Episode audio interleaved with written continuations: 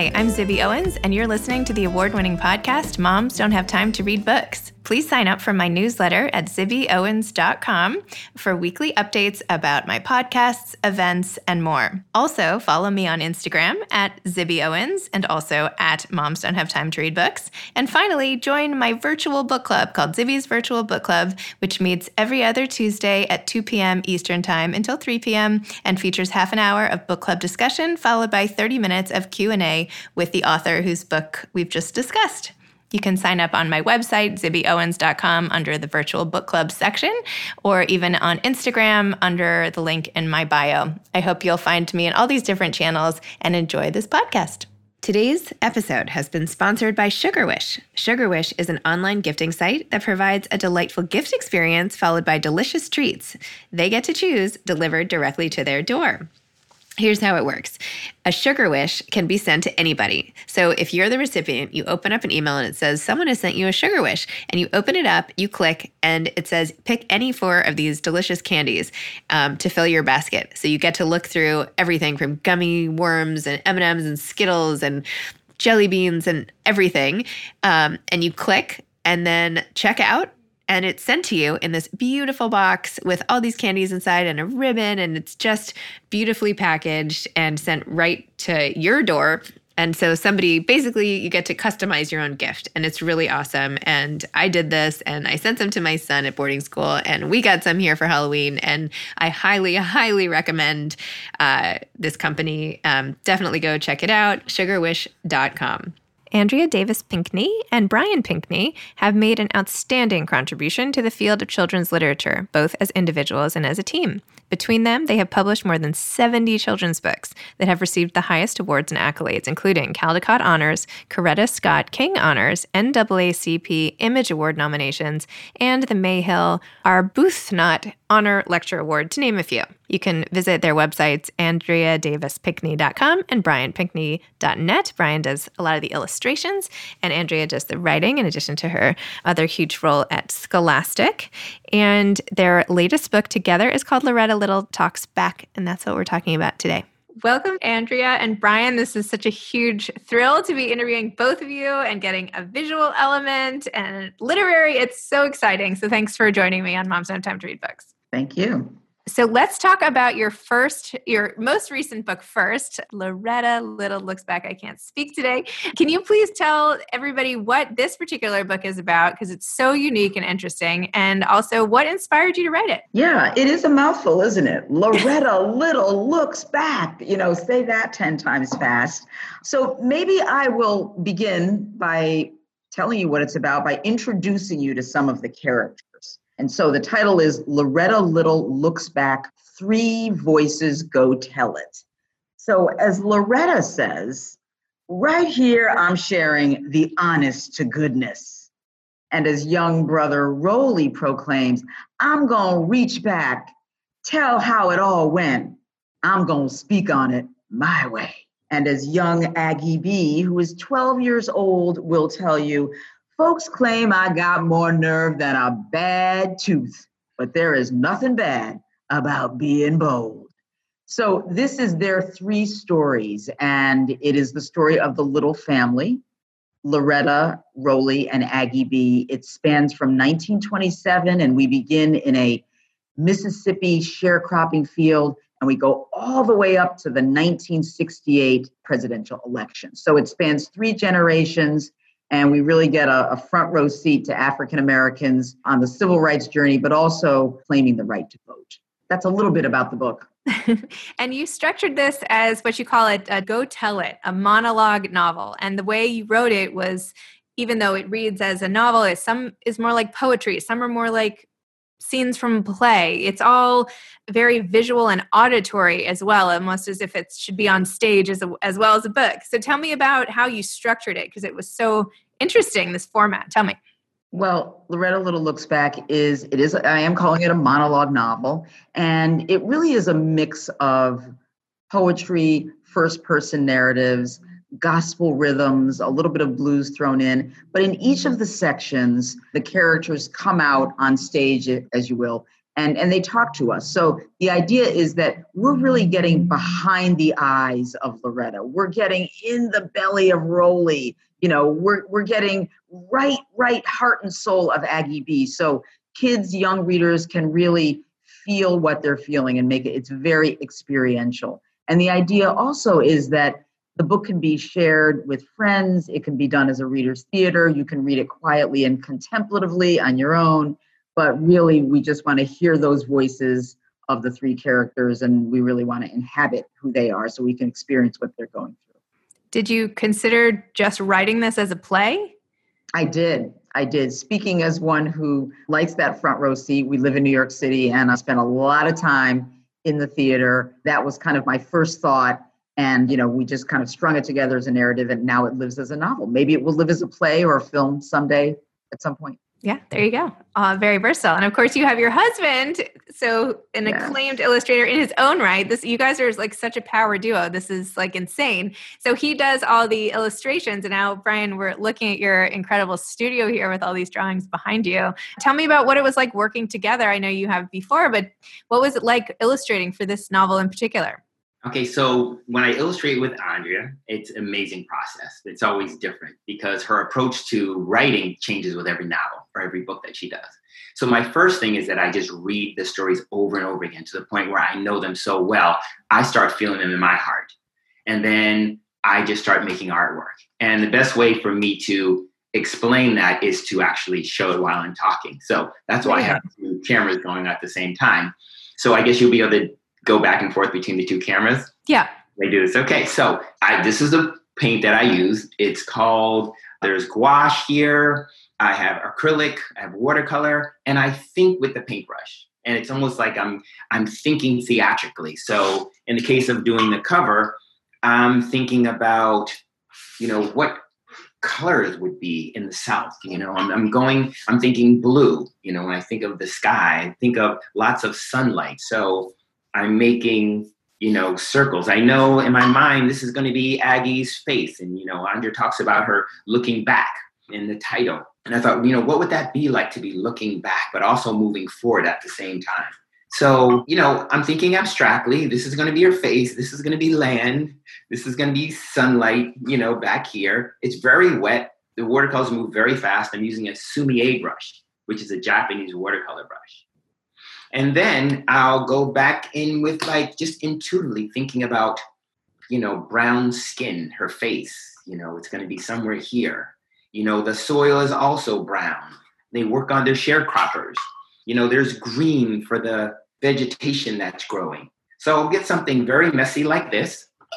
And then I'll just sit with that for a while because you can see I paint really fast. Mm-hmm. so I'm going to show you a piece that I had done earlier that's very similar, but it's already dry because it has to dry. Can you hold it up in the top screen just in case it's for some reason it doesn't capture both for okay, I don't know what so reason? This is kind of my underpainting. And again, I'll do a lot of sketches like this until I find one that I like. And then I'll go back in with another brush called a Da Vinci Maestro, which is a very fine pointed brush. And I'll go in with with black ink. So I'm using black ink here and a brush. While I work, it is, I mean, I'm thinking about the blues and jazz, and it's very improvisational. And, and again, my hand is like dancing while I'm drawing. So I'm thinking, okay, this is going to be Loretta Little looking back. So, you know, I'll look at like hundreds of pictures of beautiful, young African American girls to get an idea of what she should look like, you know. And in my mind, she kind of looks like my niece, who is about 12 or 13 now, you know, very curious. And, and I think what would have been like for her if that was her. So just with the paintbrush, you know, drawing her hair. Now I use different pressure and what's great about this is because my studio is not in the home, Andrea actually does not know what I'm doing when I do it. It's always a, no, I'm loving it. I'm, I'm, it's always a, a, a wonderful surprise. Yeah. So this is kind of, you know, how I work, you know, and I'll look at outfits like costumes of, you know, what did the clothing look like? Because I want to make sure everything is authentic to the time. You know, I'll, I'll look at like cotton fields, like how does the cotton grow? And all the while, I'm thinking, you know, what is this saying about the main character? You know, she's looking back over her shoulder here. So Amazing. you know, and then I'll take breaks and go back into it with more color. I may do this image four or five times, six or seven times to get the one that I think is is exactly what I want. I can hold this up a little bit on the bigger screen so you can kind of see how it's coming out. You know the cover of the book. Right, and I'm going to hold this up where you can see it. Mm-hmm. And what what I love about the cover is that Loretta Little is indeed looking back, but what Brian has done so brilliantly is that she's gazing back at, at her her history, her legacy, and also kind of you know looking looking ahead into a future, into an unknown future. Mm-hmm. So that's what I just I really love the cover. I love the cover too. This yeah. is great. So that, yeah, so that's basically the process. Now, in terms of Andra and I working together, we've come up with a couple guidelines so that we actually can stay happily married, work together. Andra, do you want me to kind of like start out? Kick it off, Brian. You got it. So some of the rules we came up with that, you know, Andra as an editor and an author, she has an amazing eye for like details. And I appreciate that. Mm-hmm. But I'm also very sensitive. So it's very important for me that when Andrea sees something that doesn't look quite right to her, she words it correctly for me. For example, if she sees Loretta Little's foot, she can't say something like it looks like a football because that kind of hurts my feelings. Has that has that actually happened, or that is this happened? Okay, it sounded like that might have been an actual thing. Okay. Yeah, and so my first thing is that if she sees something that doesn't look quite right, she can't say Loretta Little's foot looks like a football. She has to say Loretta's Little's foot looks unresolved. That right. way, kind of right. It's in. unresolved. It's yeah. it's a work in progress. Work okay. In progress. So then I can like you know my self esteem stays intact, and then I can come up with some lame excuse or maybe a good one.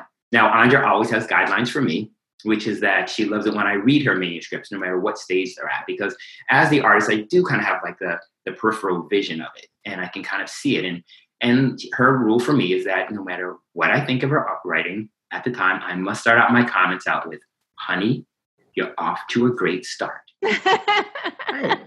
I mean, we're all off to a great start one way or the other. And Brian and I also, you know, Brian mentioned his studio is not in our home, and, and that's deliberate. Most authors and illustrators don't meet each other, they don't collaborate in the traditional sense. The person in the publishing company, the editor, keeps those individuals apart, and it seems very strange but that really is how it works. So if I weren't married to him, if if the illustrator of many of my books, you know, wasn't sharing a box of cereal or a tube of toothpaste, you know, I wouldn't see what he's doing in the studio. So we don't talk about it. We we do get together once a week on a Saturday, mm-hmm. and it's usually from around noon to three o'clock in the afternoon. Three hours, we come to the dining room table, and that's really when we talk about the work. We have a designated time period. There's a beginning, a middle, and an end and I know that if there's something else I want to say or convey, I wait till the following Saturday. So there's a nice boundary around that, you know, because we were talking about work all the time. And so that meeting space allows us to to talk about it and to move on and have a happy family life and a great marriage. Yes. I mean, this should definitely be your next book, by the way. It's like all these tips. This is great honey, you're off to a good start is a yeah. great way to really preface any conversation. It is, right? Almost any idea, right? it's always true. Anyone in a relationship, you know, if your partner says they're going to clean the room, they don't, or they do, and you're not quite happy, you can say, honey, it looks a little unresolved. Unresolved. right. Okay. Good starts and unresolved things. All right. I'm, I'm making mental notes here. well, this is good to know the secrets to a successful collaboration. I love it, especially in a creative field where you know it's not right or wrong. And it's, it's always in the eyes of the beholder essentially what the work is from a book to a drawing to everything. So yeah mm-hmm. excellent excellent advice. Can i hear a little more about how both of you got into your fields to begin with? And i want to also hear how you, how you met. I heard that it was through work or something. So do you i want to hear like go back in time for me a little bit give some background. So i guess i'll start because i my family is is are all in the art. My father is Jerry Pinkney, who's an award-winning children's book illustrator. So growing up, I always visited him in his studio and would see him make pictures, and I kind of followed in his footsteps in a way. And then I went to art school, University of Arts, School of Visual Arts, and came out and started illustrating and getting freelance jobs and doing books. And you know, it was hard work, but I love doing hard work, and that's how I got started. Yeah, I, I fell into children's book publishing and, and really book publishing a little bit by accident, which happens to a lot of people. I did go to journalism school. I wanted to be a journalist, which I was. I worked for a lot of the women's leading women's magazines, and I was the contemporary living editor at Essence Magazine. And, you know, part of that job at Essence was that every month I had to fill a section with information about African American children's books. Now, this was in the mid 80s. So I would call up publishers and I'd say, send me your best books. And there weren't a lot to send. Like now, you know, someone who works in publishing, you know, we will do anything to get that coverage in the media. And and my my editor in chief at the time, Susan Taylor, said, Andre, you've got to fill this section. And I said, Susan, I can't. There's just not enough books for every month. So I, I met someone at the Book Expo America conference and I said, hey, you know, we need like the Black Babysitters Club. We need more board books for babies. We need biographies. And, and we got to talking, and one thing led to another, and I got my first job in book publishing at Simon and Schuster, where I was a children's book editor, and then I went on from there. So, and then I started writing books. You know, Brian was illustrating textbooks at the time, and I kept saying to him, you know, you should call your editor at this and that publishing company and tell them we need you know black teen series you know board books for babies mysteries fantasy adventure biographies. And he said well why don't you write some of those books? Yeah. And here we are. So wow. That's amazing.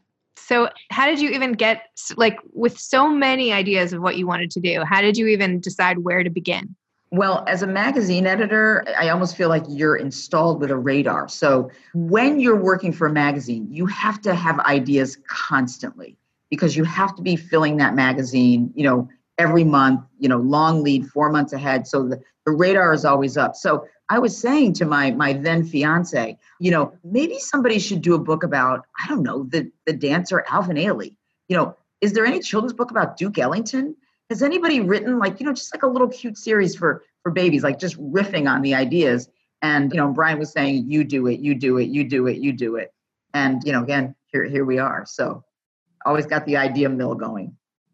And then from an editor perspective tell me about ushering in other people's work on the same themes and topics. What's that been like on on basically both sides of the of the fence so to speak Right. Okay. So I work as a as a publisher and editor in a publishing company. In yep. I work at Scholastic, mm-hmm. and I'm, I'm an author. And you know, I I do have a lot of ideas, and they're not always the books that I am inclined to, or that I have the right voice to write them myself. So you know, part of what I love to do is think, okay, here's an idea. Who would be amazing to deliver this? And I'll often contact that person or their agent or ask somebody, you know, I got this idea who do you think would be is first is it a good idea? And who do you think would be a great person to write it? So it works both ways. Let me just say that when i've got my author hat on my editor switch is turned off. I can't edit myself.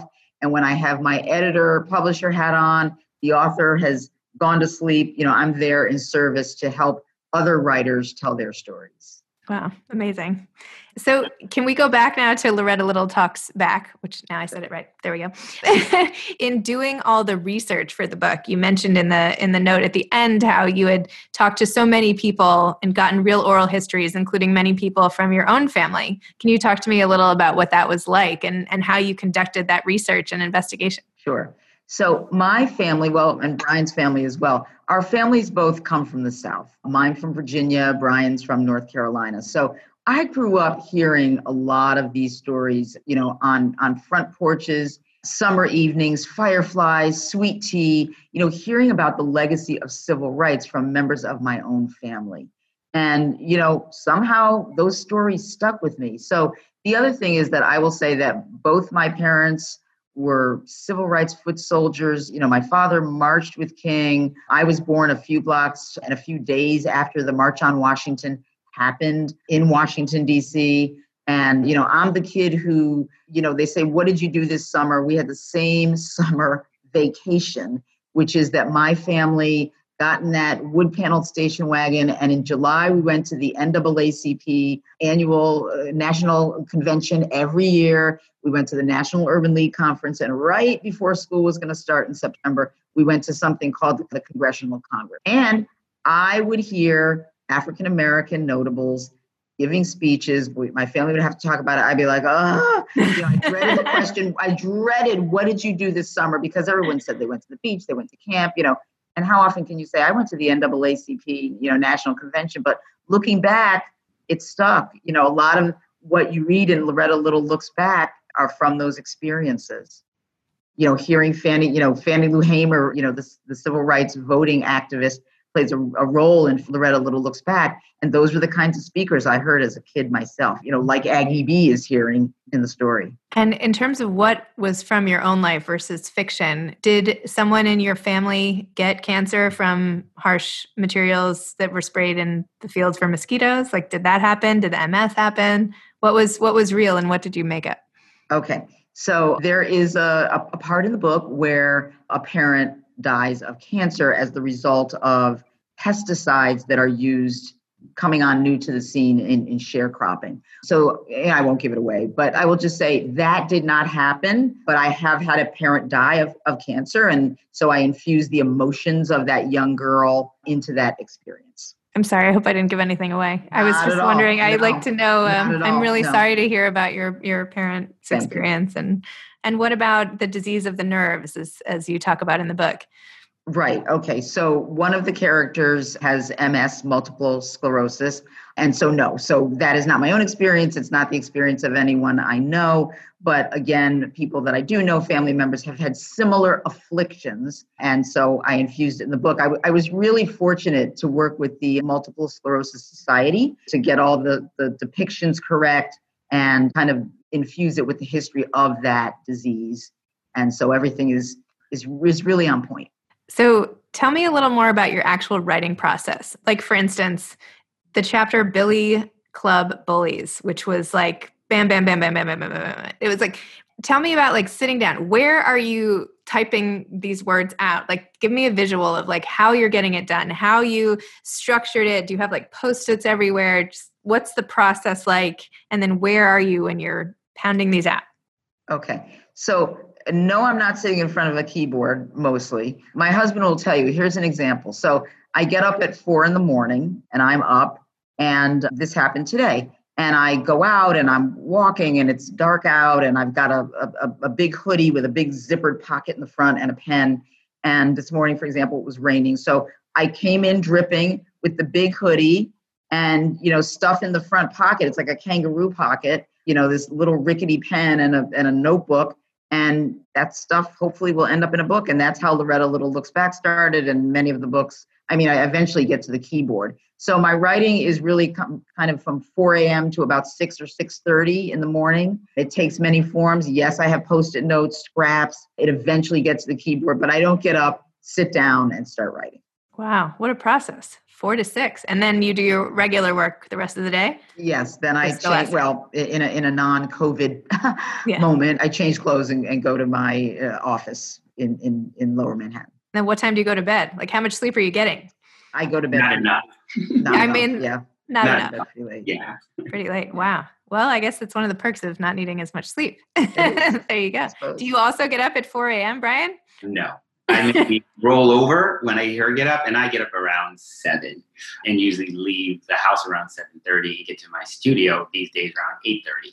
And you know, have my own creative process. I'll, I'll get to the studio, look at everything I have to do for the day, and then like meditate or do yoga, and then you know, I have a whole kitchen here. I make my food and everything, and then I just start sketching and painting, and you know, I'm working and meditating and moving all the time you know, like I usually don't even sit in a chair. I'm either walking, moving, working, or taking a nap. I love taking naps, which is part of my work because I come up with, you know, my ideas come to me when I'm meditating and napping, and then I put them on the paper. How convenient is that? I want to put napping into my workday. Let's see if yeah. my kids really go for that. No, I'm working. No, really. so, what are you working on next? I know this book is coming out. Do you have more coming down the pike together, separate? Yes, we're always working on several projects at the same time. You know, some are in concept phase, some are in the sketch phase, some I'm working on finishes. So I have projects that I'm working on that I've written. I have projects I'm working on that Andre's written, and some we don't even know yet what they're going to be. Yeah. Yeah, the, the next one I'll just tell you is something for very young children. Mm. That's all I'll say. we can't talk too much about the details of that. Yeah. But it is in progress. In process. And when are you going to write your memoir? When is that going to happen? Brian, are you working on your memoir? I'm I'm always working on my memoir. memoir of some sort. And it just keeps shifting and changing. So, but it's yeah, you know, a lot of my growing up, you know, just being creative and playing with art and images and imagination. You know, most of the books that I write are about imagination. So, and most of the books that I've written are somewhat autobiographical. Amazing. Well, you two seem to have it all figured out. I'm incredibly impressed. The marriage and the workflow and the meetings on Saturdays and the creativity and the awareness of how you work best. I'm I'm very impressed. I have to say. What advice would you both have to aspiring artists and aspiring authors? So my advice to aspiring artists is to make art. You know, artists make art and find the way that feels most true to you to make art. Like for me, it's with traditional materials, watercolors, gouache, ink, and it, and I let myself change. Like sometimes I discover a medium I had never used before. Like uh, working with acrylic is pretty new. But some artists work on computers, they work on iPads, whatever feels natural, and to just make art and continue to like like draw every day, make art every day. That would be my first, you know, and look at people that you admire. Right. I would say the same thing. You know, writers write daily. You know, people say to me, you know, do oh come on, you know, do you write on your birthday? Yes. You know, do you write on Christmas? Yes. Do you write on New Year's? Yes. You know, do you write when your house is a mess? Especially because I don't want to clean it, you know. So writers write every single day of the week under all circumstances and conditions. And is everything I write publishable? Most of it isn't but I'm in the active pursuit of the craft. And I also say read everything. Read, you know, push past that comfort zone. You know, I hear a lot of people say, "Oh, I don't do fantasy. Oh, I'm not a mystery kind of person." Read those books, you know, read everything, become a sponge. And, you know, it's like I love it. You know, it'd be like me saying, you know, I think I'm gonna just kind of, I don't know, become a ballerina, you know, and just do it every now and then. I have to you have to work at that and and so that i would say writers just always be in the active pursuit of doing it Love it. Well, thank you. Thanks so much to both of you for oh, coming on Moms Have Time to Read Books and for sharing your beautiful work in every format and all your marriage tips. I'll thank probably have a better day because of it. thank you. Thank you, Zibby. All right. Thanks so much for your time. Bye bye. Bye bye. Thanks again to today's sponsor, Sugar Wish. Send a surprise Sugar Wish to somebody you love and check it out yourself, sugarwish.com. Thanks for listening to this episode of Moms Don't Have Time to Read Books. Don't forget to follow me on Instagram at Zibby Owens and at Moms Don't Have Time to Read Books. Also, sign up for my newsletter at zibbyowens.com and sign up for my virtual book club and meet lots of authors on Zoom every other week. Thanks so much to Steve and Ryan at Texture Sound for the sound editing. And thank you to Morning Moon Productions for providing this fantastic intro and outro music.